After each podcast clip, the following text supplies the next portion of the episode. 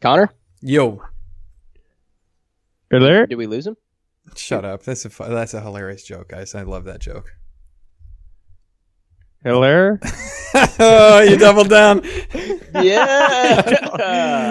Oh. That's good. That's good.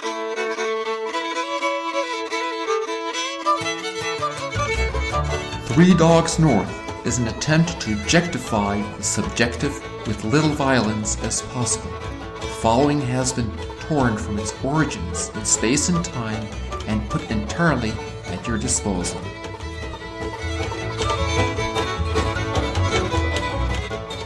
Word up, bro, dudes. I got my first. I got my first ever massage the other day. Whoa. Have you ever guys ever gotten a massage before? Oh.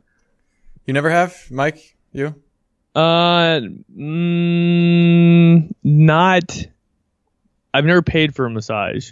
Not formally. Okay. Yeah, I guess this was my first massage in that sense. I I used to get um, there was a massage therapist when I had CPE.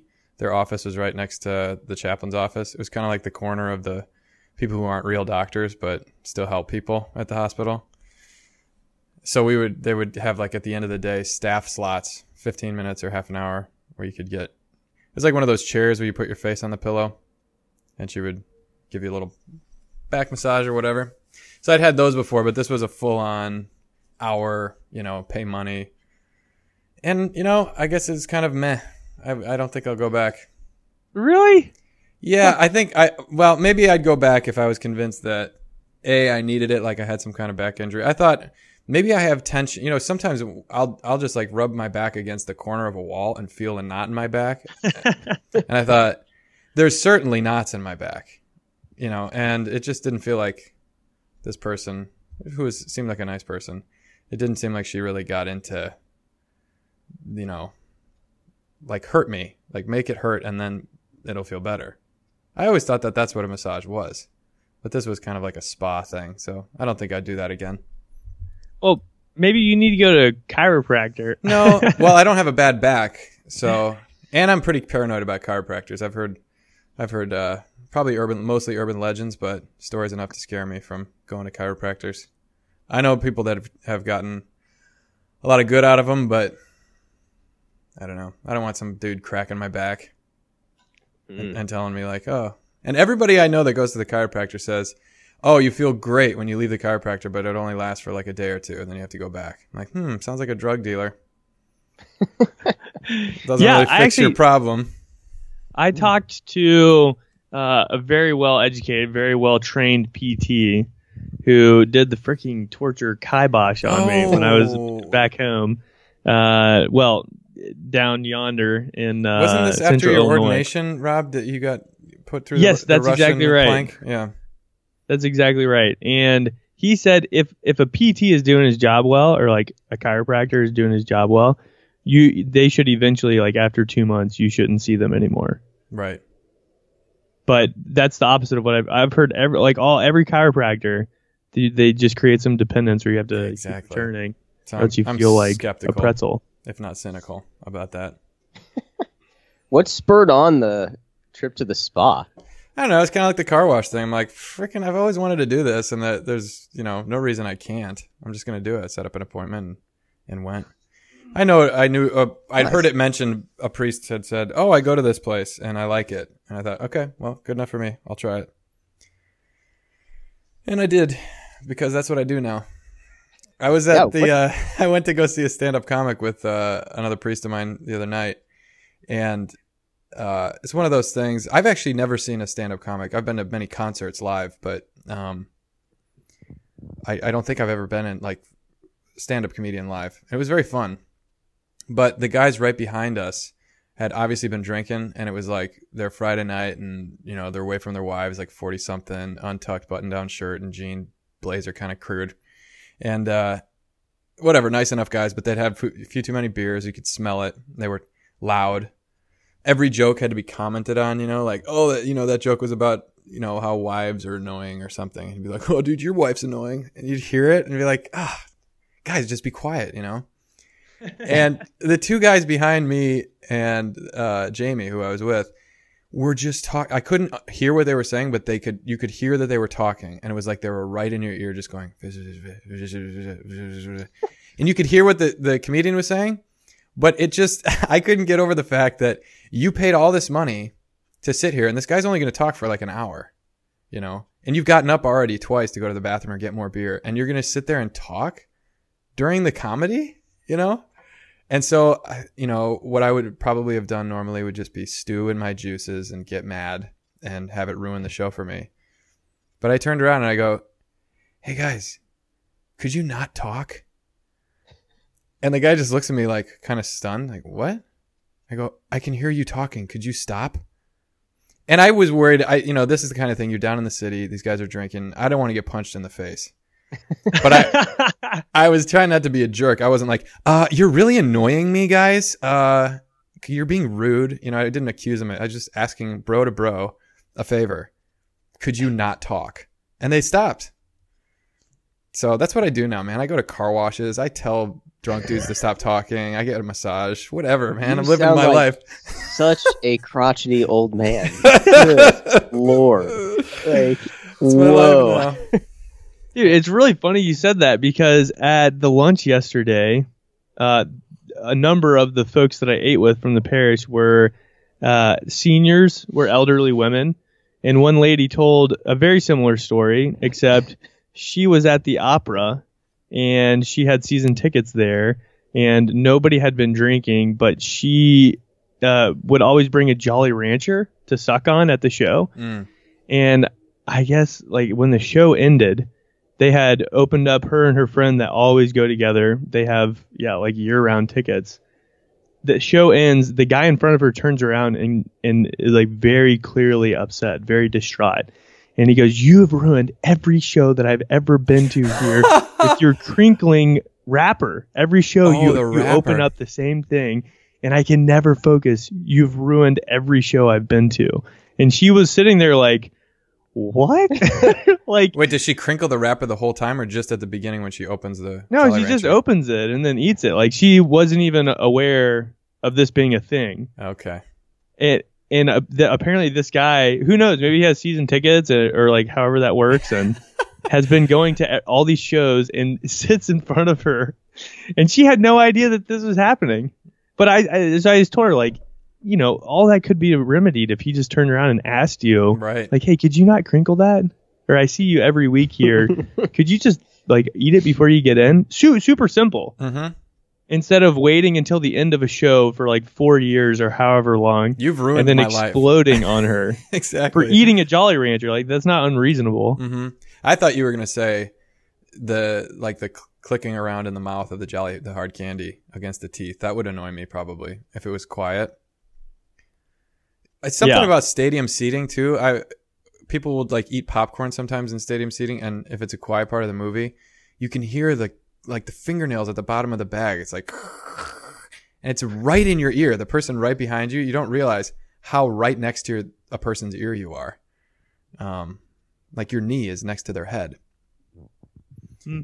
But I think I don't think I'm being that much of a princess in the pea like that. The opening of one wrapper at the beginning of a like multiple hour opera ruined your life. it seems a bit melodramatic to me. Well, but the thing that I that I love about it, like when you just turn around and just ask somebody, right. is it kind of mm-hmm. fixes everything. Well, and it humanizes mm. the person too. You know, I looked at the guy's face and realized this isn't just a fratty kind of guy that I would be afraid might punch me in the face, but also kind of despise from a distance. Now I can look you in the eye, and you know, you're not my favorite person in the world right now, but we have this bond. Like I asked you a favor and you did it for me. I feel a little bit self conscious now turning back around to listen to the show, but whatever, you know, you made a human connection. But I think to your point of not saying anything, you know, a lot of times we do this to avoid conflict or confrontation or whatever. We just end up with these people that, you know, live rent free in our heads. Like we just have this, this specter of a person, the Jolly Rancher lady, you know? Oh, I hate the Jolly Rancher lady. She was ruining all my opera tickets. You know? Jolly Rancher lady. You know, that's what she is. Like, if you just turned around and been like, hello, what's your name? Maud? could you stop eating hard candy at the opera? It really annoys me. or not even say that. Just be like, could you please just eat your candy before you come into the theater? Yeah, You know, it's very very simple. Very simple. Yeah, I don't know. For some reason, it must be this avoidance of conflict, or I don't know. Maybe we like to stew in it, or we're just not aware of stewing it. I don't like it. No. I, I do it No because one I avoid the to stew. conflict. Brimmer, this is I'm going to speak on behalf of Brimmer. Do it. He would say he would say, yeah, it's uncomfortable, but uh, like you know what you're going to expect. What's you know what to fear there? expect. Yeah, so you can control it, which is comfortable. Hmm. Like So you, you- you, you- don't like the stewing, but you know you you're safe in it. See that? Yes, exactly. So it's like it's okay to be uh, unhappy because that's like your thing and you can control it. So you Mhm. can always be unhappy. But th- what I think, and I, I think this is actually much more common, and ah, I don't want to say I noticed it in the seminary, but I wonder if it's present in the seminary, is unhappy people like to find something to be unhappy about. Yes, they do. And I, I don't know, maybe you could say they create a scapegoat to say, like, oh, that's why I'm unhappy. Or sometimes And have you ever had a conversation with somebody where you just you try, you know that like this is going to turn to something negative because this person always complains and always talks about something negative, and I you, come in and be like, that. "Hey, isn't it a nice day today?" yeah, freaking need some rain though. Gosh, hasn't rained in a while. You know, like anything, a sunny day can suck because I ha- my life has to always suck because otherwise I don't have anything to complain about, which means I have nothing to say. There are people like that. Unfortunate law. Yeah. I, I don't know if I've done, well, I'm sure that I have. Yeah. But I've also done the, I know if I say a specific thing to this person, it will get them going. Mhm. and like I kind of want to get them Right. going and join in, which is really pretty slimy of me. Like I want to complain, but I don't have the cajones to complain on my own. So I'm going to get them going, and then I can kind of jump in on it. I definitely have done that. Oh, yeah. And then it's not you've kind of abdicated responsibility. Like I'm not the one that started this rant or this uh this vent session. I I just kind of like started the Oh, ball rolling, man. but then I can hitch a hitch a ride.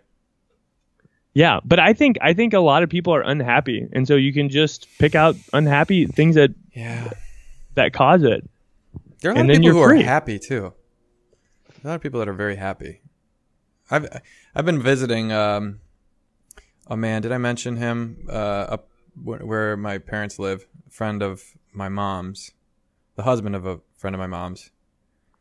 And I think you talked about seeing him once. I don't know past Yeah, that. I went and saw him yesterday. I've I've probably seen him five six times over the past few weeks months, and uh, he's dying of brain cancer. And yesterday it was like can't talk, not eating, um, sort of deathbed stuff, and it's it's really tough. But talking to the wife and and everything, and having talked to him, and like him never complaining once, and really kind of being a happy person that prefers to joke around but also Hmm. talk about the deep stuff. Like one of the things he ke- he kept telling his wife why he liked me coming by when she kept asking my mom to be like, "Hey, if Connor's in town, could he stop by and see?" Because she's not Catholic, he is, but not really a churchgoer. But he liked that I would just be like, "So how do you feel about dying?" You know, and he would say, "Watch your language." I say, "What do you mean?" He's like- Whoa. He's like, dying. You don't say that. But then I would hear later that he liked that I didn't beat around the bush. You know, he wasn't he wasn't a, a baloney sauce, baloney saucer, if you will. Um, so I don't know. I'm impressed by that. You know, the the ability to kind of see the positive and. I mean, there's some honesty too in his conversations. Like this really sucks, and it doesn't feel fair. And you know, he's in his early 60s, my, this age of my parents. You know, seems very young to me. Yeah. Um, kids are my age or younger. Uh, so yeah, people. Some people are unhappy. Some people are really happy, and I don't think the circumstances really have that much to dictate it. People in very poor countries. I mean, your Haiti situation. That's part of the reason that those mission trips are so overwhelming. Is not just that you're seeing the poverty, but the the the glory of it. You know, the the amount of human joy that can shine through really dark circumstances. And then on the in the converse, how we could just live in this miraculous technology, this cushy life, and just be whining all the time. You know, which I'm very much a perpetrator of that said whining. In in a way, I'm whining right now. Whining about whiners. right. Whining about whiners. Yeah. That's meta. Bremer would be stoked. Oh man, I just swallowed some latte into the microphone. I'm gonna have to cut that out. Dang it. Start it over. Let's start it over, boys. Yeah. What are you guys I been don't know to? Any me first this week's? Or what were you gonna say, Rob? Any? I was gonna say Oh say. well, when you were uh, talking, I don't know what ma- exactly made me think of this story, but it was a couple months ago. I went out to lunch with an older. I met him, like man, my first summer of seminary, I think, and he's an old uh, retired attorney in Springfield, and him and his wife, they're just awesome, awesome people. And anyway, I've kept in contact with him throughout the years, and I met up with him for lunch around Christmas and it was cool. They took like went to one of their old. It's kind of like I, I hadn't heard of it in Springfield, but it's nice, nice place for lunch, and it's kind of like this like their generation crowd. Like they've been going there for years and years, and so it's just a fun like kind of old school place, and had a good visit. And then he saw a friend of his, um, yeah, old older guy sitting um like a few tables away from us and this guy has lost his wife in like the last year or something and has been having a real hard time with it and uh, so this guy was with, he was like, "Oh, would you mind going and and meeting him? You know, just saying, hey, like I know it'd mean a lot to him, and all this stuff. Kind of like framing it like because I was a deacon about to be a priest, it'd be like really good for me to go and meet him. And it was, I mean, this guy that I was with just put on a clinic of like pastoral counseling. It was so so profound to see of like starts talking to him and you, I mean you can tell this guy is like in rough shape from losing. Just very lonely like having a very rough time starts crying. And like the guy I'm with like starts crying with him. And just and but the end of this like one minute exchange has like has the guy laughing and and it was, it was simple and you know simple thing and then we're walking back I literally don't think I said a word besides like nice to meet you like you're in my prayers and the guy I'm with is just like patting me on the back. He's like, "Oh, thanks so much. Like, I know that meant the world to him."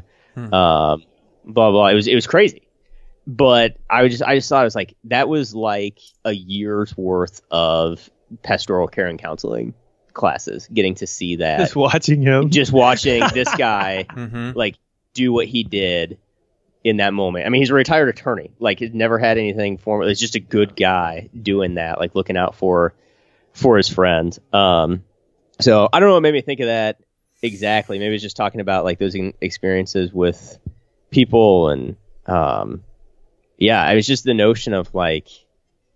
It, it, this is just a cool guy. I think in a lot of context, this guy to be around him, like he's almost 80 and still just like rocking at life like rocking it. I mean just like a young mind like very inquisitive kind of adventurer spirit and like just doesn't he doesn't let opportunities like that pass him by. And you can tell like that conversation Wow. that conversation was the fruit of the last like 50 years of his life. Like he hasn't let those conversations and those opportunities pass when he saw it.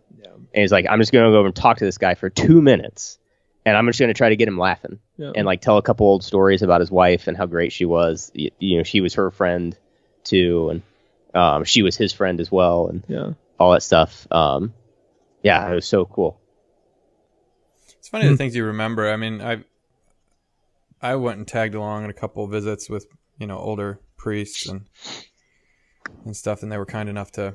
You feel a little bit like a third wheel, mm-hmm. but you can also be kind of a fly on the wall. I don't know. People just kind of give you permission to to be there because oh yeah, it makes sense. You're a seminarian or you're a deacon or something.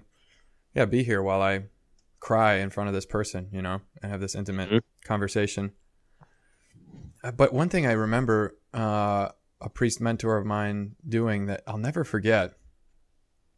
He he took me to visit this one lady. We were just kind of out on a trip, seeing people bringing communion to folks, uh, the homebound in his parish, and he's just a really great priest, like one of one of the greats that I really admire. And he would just know he just knew everybody that was praying, like who was shut up in their house.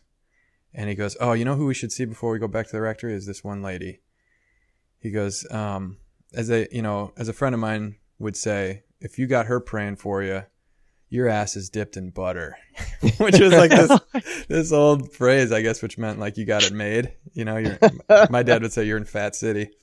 Um, so, anyways, I was you know thinking, okay, this this one must be really holy or saintly. We just go over. It's just this little first floor apartment, uh, right off the street on a corner.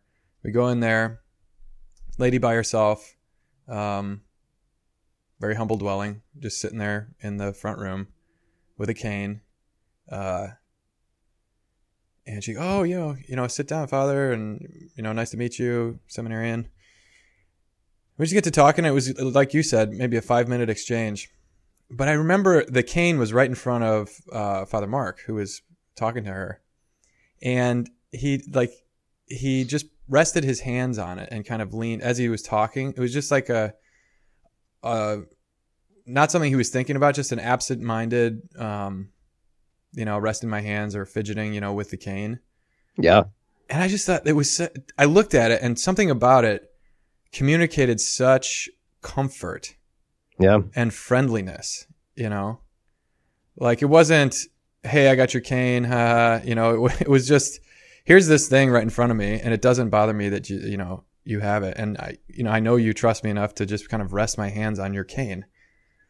Yeah. I don't know what it was about that, but it just, it, and I have tried to have that kind of comfort and uh, easy friendliness with people, and not like crossing boundaries, obviously, but Just like opening up the No- fridge and popping, you know. right, you watch know, it. like hey, do you mind if I watch a movie real quick? And, uh, no, I'm listening. Don't worry. Don't worry.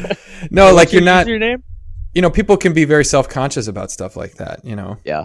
the the toilet seat in the in the bathroom for with the rails on it, or or whatever. You know, when people are elderly and sick, and just to make it not a big deal.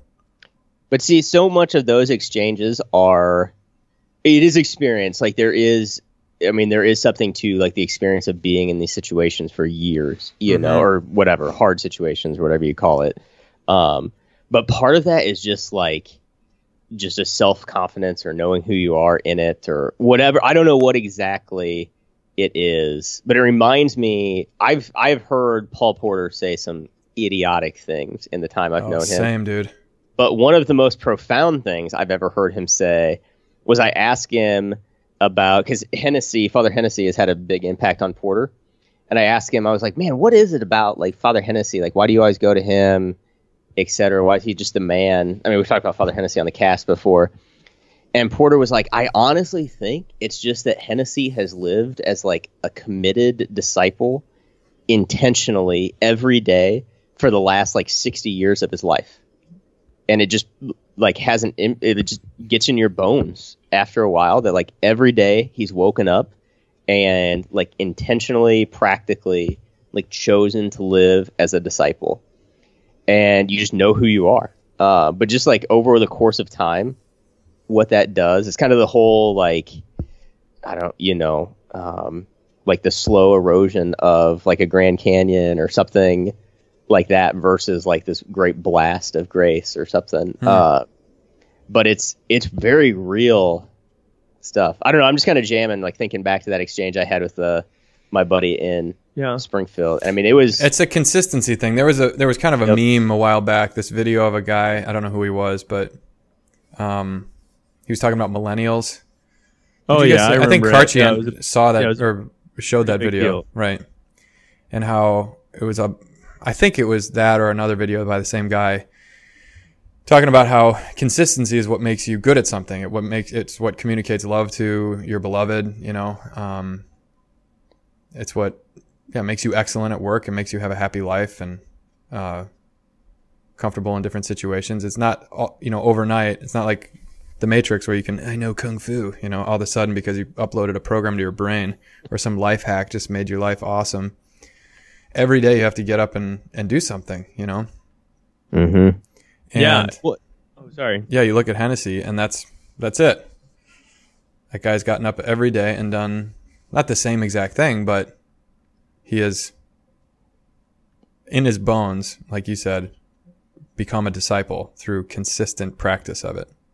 Right. And it's but like I guess my maybe the insight for me is like thinking about it in this context is um just how like free we are in our choices every day of like again my friend in Springfield this guy that put on the clinic um for me in like a pastoral sense this day. Like you know he could have not done that like not lived that way for the past 40 years of his life. And he'd still be a good man and like love his wife and um you know like be loved by god and all this stuff. But he would not have been able to do what he did and it's just like i don't know there's something to there's something to that. Like our choices just matter. Like and our little choices matter a mm-hmm. lot. Yeah. and like we have a lot of them in front of us every like every day. See, the thing that I, I think is really interesting about that interaction and is like not to to to analyze it or break it down too much, but similar to you, Father Connor, where it's these little things that really make the interaction authentic and make it a like a real person to person back and forth. Like I how do you present yourself in this way that says, "Hey, I'm actually listening and I care about you and like I'm I'm here for you." Um, but also be comfortable and present yourself in a way that like allows the other person to open up.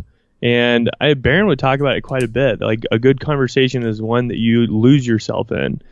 And almost everybody that goes into a hospital room or visits somebody that's dying, unless you've done it a ton, you are hyper self-conscious. Yeah.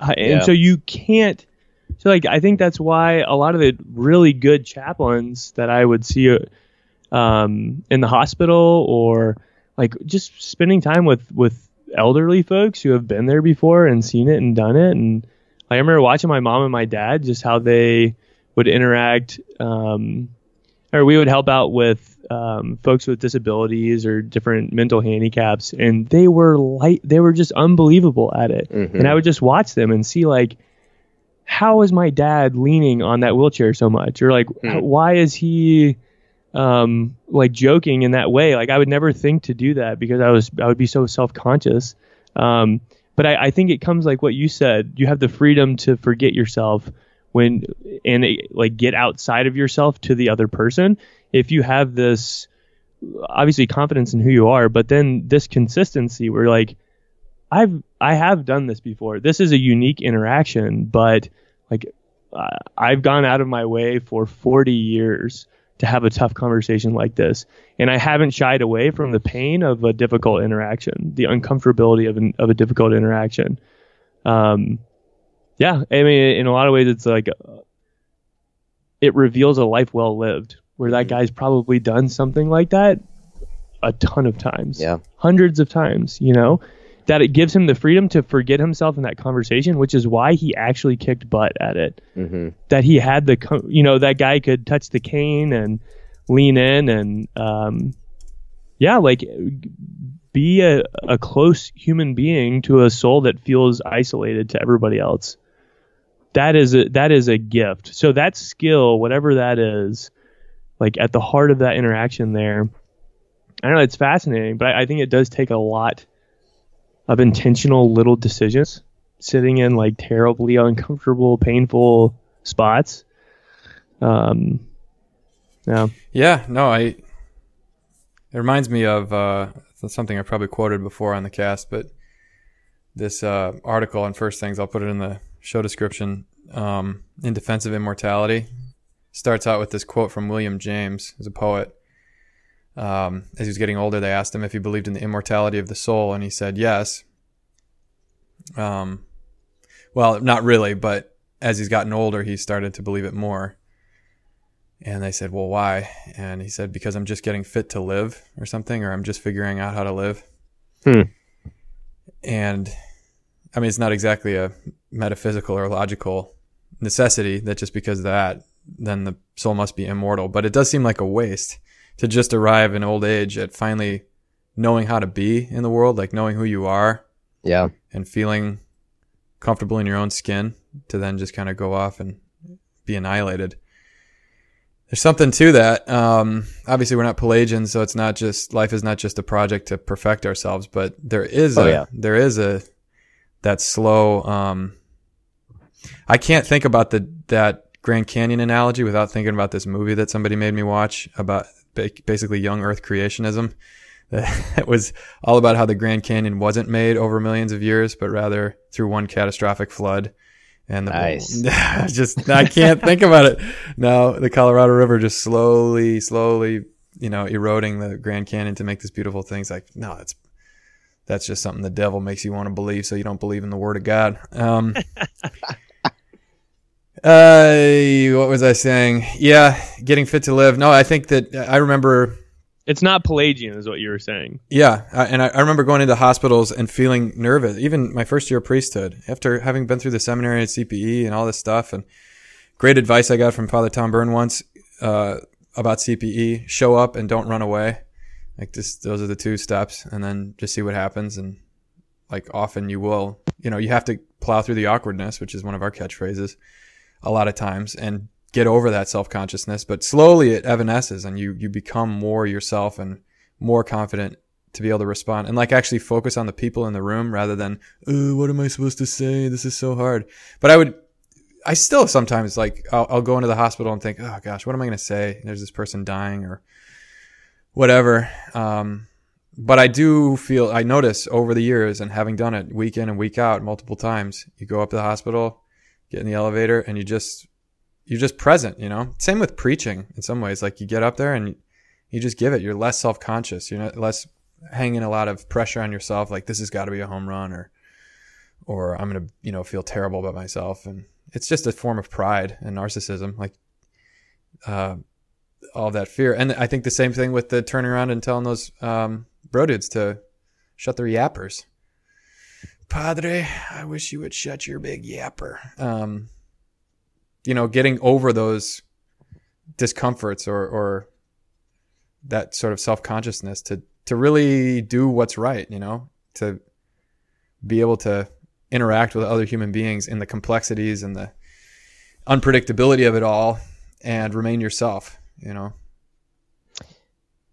So by the time you're old, you can be like William James and say, "Now I'm just finally figuring out how to live." Like in any situation, I don't know what's going to happen or how people are going to respond, but I can be myself, you know, and I'm not afraid.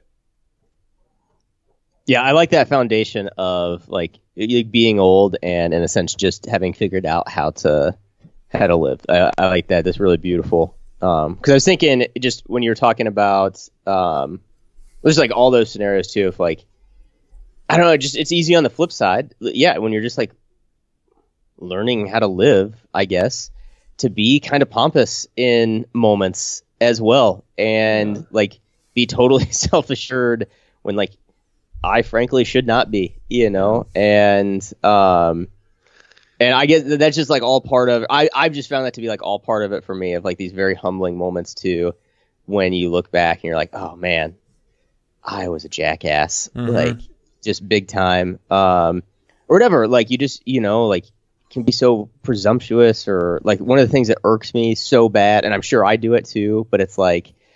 I'm just the whole thing of like, oh, I'm a Christian, or you know, I've I've given my life to God, so like I'm entitled to all this other stuff, you Mhm. know, or to have this be easy or that be easy.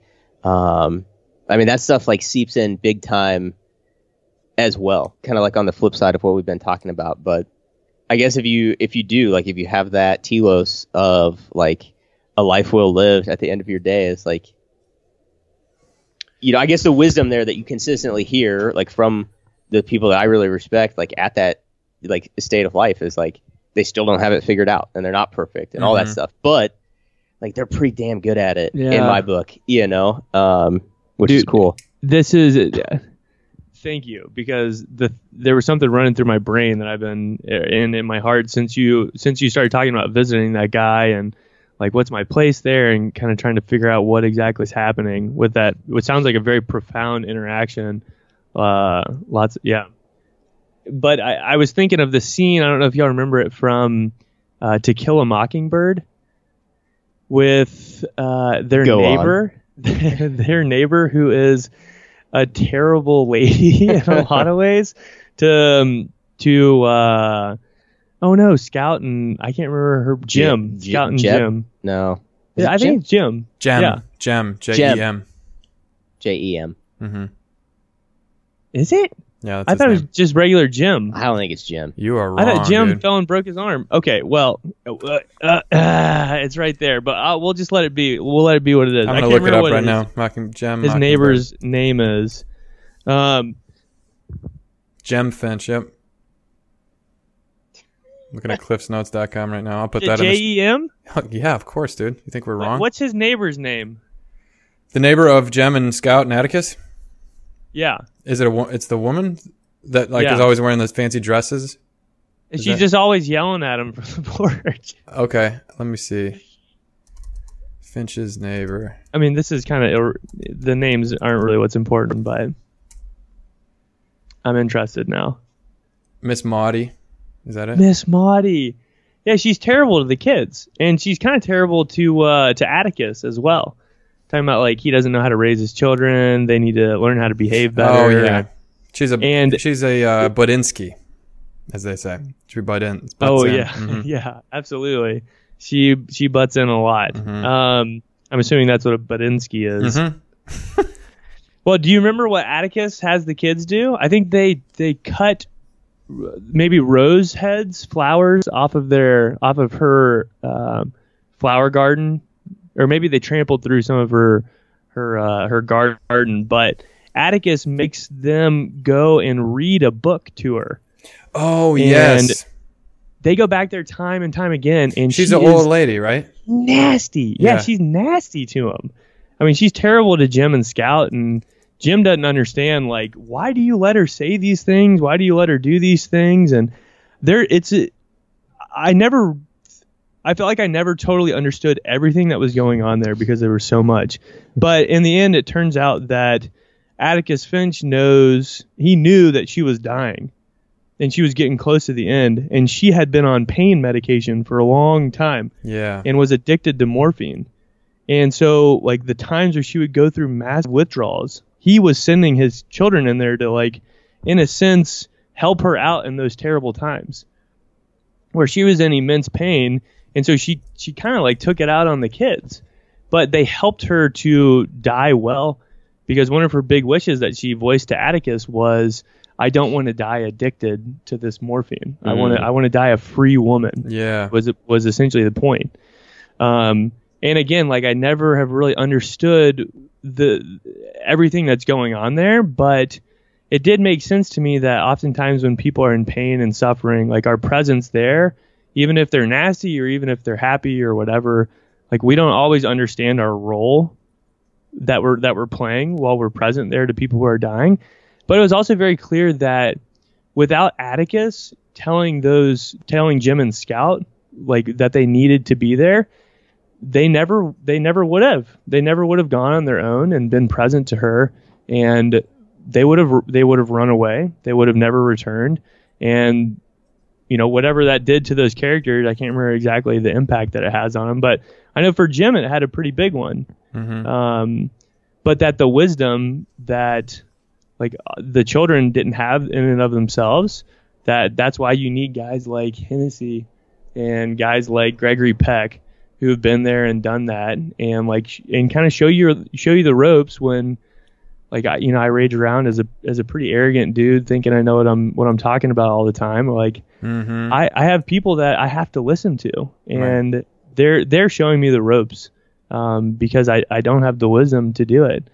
Um, yeah, and I think that's part of the wisdom of CPE and the formation program is um, you just kind of say like, hey, I'm going to trust that you know what's best, and uh, you're going to take care of me, inform me.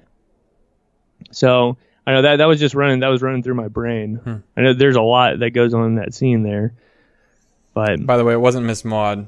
That was the pretty lady across the street that liked the kids. You're kids. right. Mrs. Henry Lafayette Dubose. Dubose. Dubose, Mhm. I'm looking it up on the internet. Yeah, Miss Uh, Maud. I never knew if Miss Maud and and Atticus had a thing. It seems like they did, but whatever. Yeah. No, no say. Well, great deep cut, dude. That's a good reference to a minor plot line in To Kill a Mockingbird. I'm impressed. That's a great scene. But that was the that was the point. It was to impress. I want to read that book again. Hey, do you have any other? Do you have any thoughts on that? Like, does that resonate at all? I don't know. I wasn't really listening. Ah, frick. Were you looking at Spark Notes? no, I was looking at uh, the Wikipedia, reading about Well. uh, Mrs. Henry Dubose. No, I think I, I, your point is well taken. That uh, we'd have to listen to people and not just think we know everything. Um, the wisdom of the ages, man. That's good stuff. and it gets a little meta when you have to listen to per- people who tell you to listen to other people.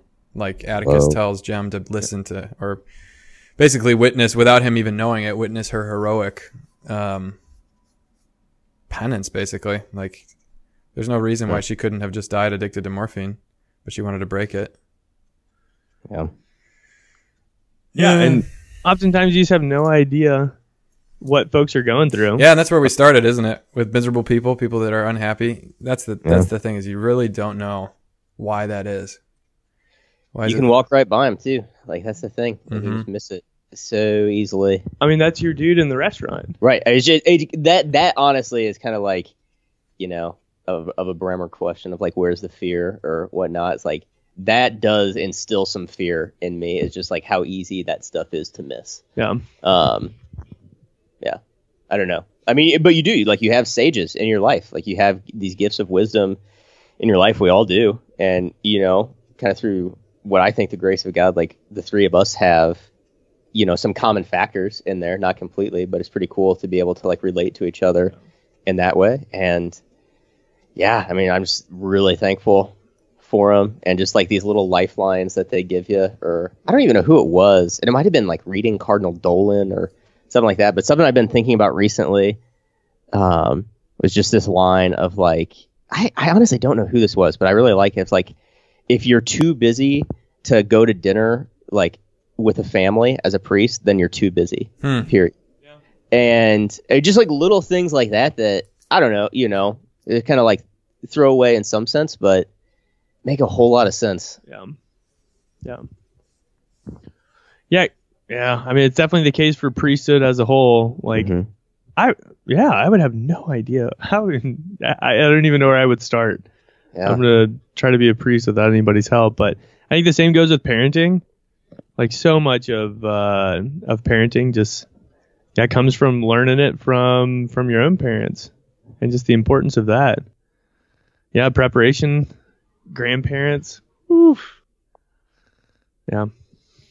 Well, do you guys want to hear a little Irish flute or what? if i'm too busy to hear a little too irish flute then i'm too busy It's inevitable at this point.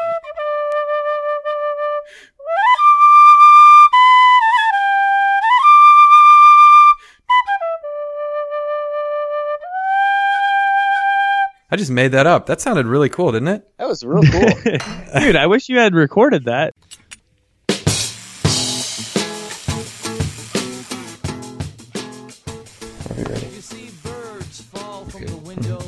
Three Dogs North are Juice, Seabisc, and Michael Metz. Conversations have been edited to sound smarter. Audio and transcripts of this episode are exclusive property of Mundelein Seminary and may not be rebroadcast without the express written consent of Major League Baseball.